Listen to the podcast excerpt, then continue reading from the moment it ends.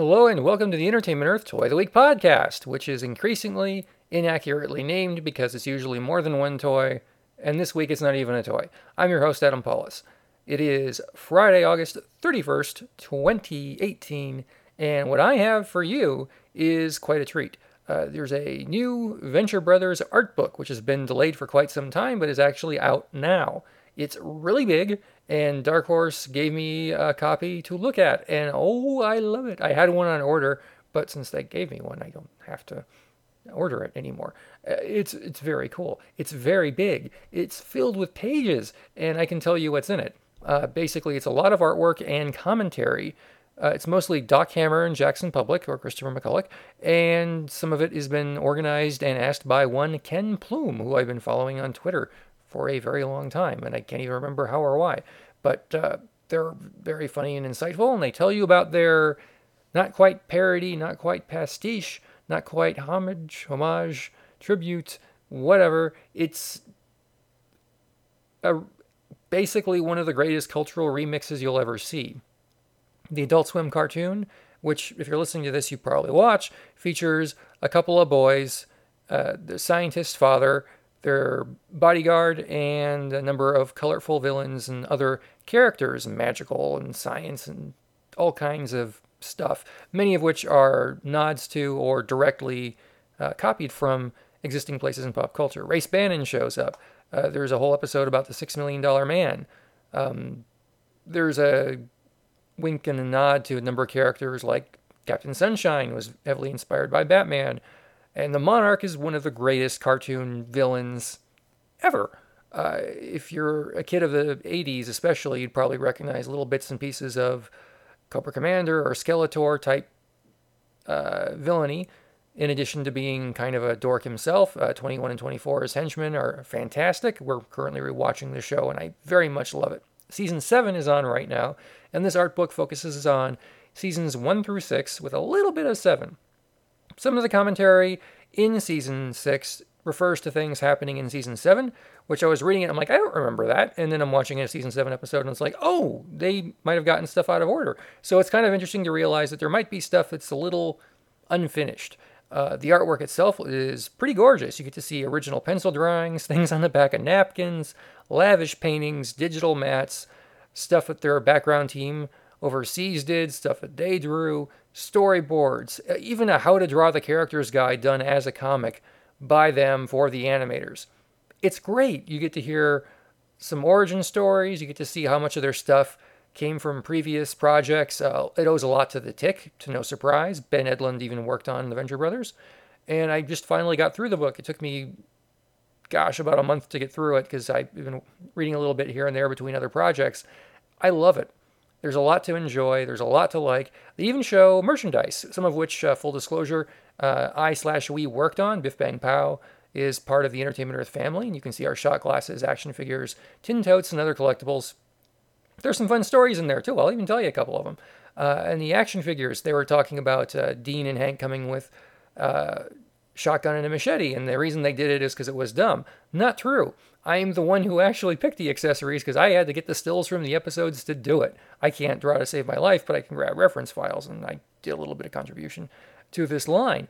Uh, Hank's machete comes from the episode, I believe it was Assassinanny 911, where he gets uh, drugged by Molotov cocktease and kind of loses his mind and has a machete. Uh, Dean's shotgun comes from the uh, Escape from the House of Mummies episode, where his head is on a mummy body and he has a gun all of a sudden and that was where that inspiration came from because you have a couple of characters who are a couple of frankly nice dorks. They're not going to shoot people. They're not going to pound the crap out of people. They're that's not who they are. So you have to give them some kind of an accessory because they're an action figure. So what do you give them uh, they don't use weapons so i use the only weapons i could see them interacting with. And that's why they're in there. And now you know it's not because it was stupid. It was because there, you know I I can't do something because it's stupid. There has to be prior art. And if you're ever unfortunately stuck dealing with me on an action figure project, that's those are my two favorite words. Like you have to cite an example of why you did something. And the art book does a really good job of that. Why does this character act this way? Why does that character act that way? Why is this design in there? Why even keep a character alive? I'm not going to spoil who if you haven't watched the show all the way through yet. But they even say, like, why are we keeping this character around anymore? Well, we really can't do anything with him, so if we kill him off, then we can motivate this other character to do this other thing, and we can move the story ahead, and we can show growth and all that stuff. It's a wonderful play by play on the uh, series of the show, but as I mentioned, there's a couple of things that are a little inconsistent.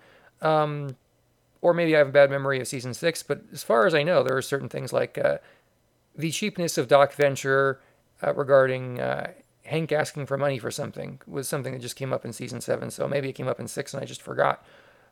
It's fascinating to see all this stuff and how they take an idea. It's really good and they sit on it for later. Like they know it's a good idea and they don't just be like, ah, forget it. They'll, they'll find a way to bring it back. It's hundreds and hundreds of pages. It's really big. It doesn't have its own bookmark. You'll wish you had one. And it's colorful, but it's a lot of reading for an art book. Like I've got a small collection of art books like, you know, Prometheus and some of the Zelda books and some Star Wars books. And you, you always find something neat in there. Titan does some great ones, by the way, if you ever get a chance to see Titan's making of books. Oh, lordy, those are nice. And Dark Horse is doing a great job too. Right now, I'd say Dark Horse and Titan are competing for my affections as far as the best uh, nerdly tomes on the behind the scenes of any given project. And Dark Horse did a spectacular job with this several years in the making that if you are a Venture Brothers fan or if you know a Venture Brothers fan, provided they're caught up on the show, I'd highly recommend picking it up because you get to see pretty much everything. There aren't that many Venture Brothers collectibles, but you get to see all the DVD and Blu ray artwork. You get to see the Kidrobot blind boxed figures. You get to see Sideshow's, giant maquettes, and the Adult Swim promotional watches. Most of the shirts from the T shirt club are in here. It's all there. It's the, uh, right now, ultimate fan guide. I would say there's nothing better than this, and I should have led with this instead of adding it to the end. But it's so good. I recommend you spending your money on it. I believe we have a couple in stock right now, unless somebody bought them. But uh, don't miss the opportunity to get it. it. It's worth it. I mean, it's not often you get to say in this day and age, hey, there's a really great book. You need to check it out because everything is a website or a DVD feature. But it's a very satisfying journey through, uh, gosh, six seasons over 14 years. I mean, it got spread out a little bit. And they explain why there's so many answers to questions I've had about the show and the history of it, how they made it, why it took so long to renew things, um, why were some seasons a little better than others. They tell you. Maybe they were really busy. Maybe they were working on something else. It's in there. Uh, it's good. It's fun. It's entertaining, and you'll like it. Um, we are no longer producing New Venture Brothers products, so I have no reason to necessarily sell you on this. We do have some left over from our previous runs in stock you can order today. And of course, we have this book. I hope it keeps going so there's a volume two. Granted, I'll possibly be 60 by the time they get to enough episodes for a volume two, but as long as they'll still keep me around and employed here, I'll be happy to tell you all about it. Go to entertainmentearth.com today and type in Adventure Brothers to see what we have available. And I would recommend ordering this as soon as you can because you're a good person who likes fun. And you can get even more fun if you follow us on Twitter at EntEarth. Thanks for listening to the Toy of the Week podcast. I've been rambling about a book for almost eight and a half minutes, so I'm going to bid you a happy Labor Day weekend, and I'll see you next time on the Entertainment Earth podcast.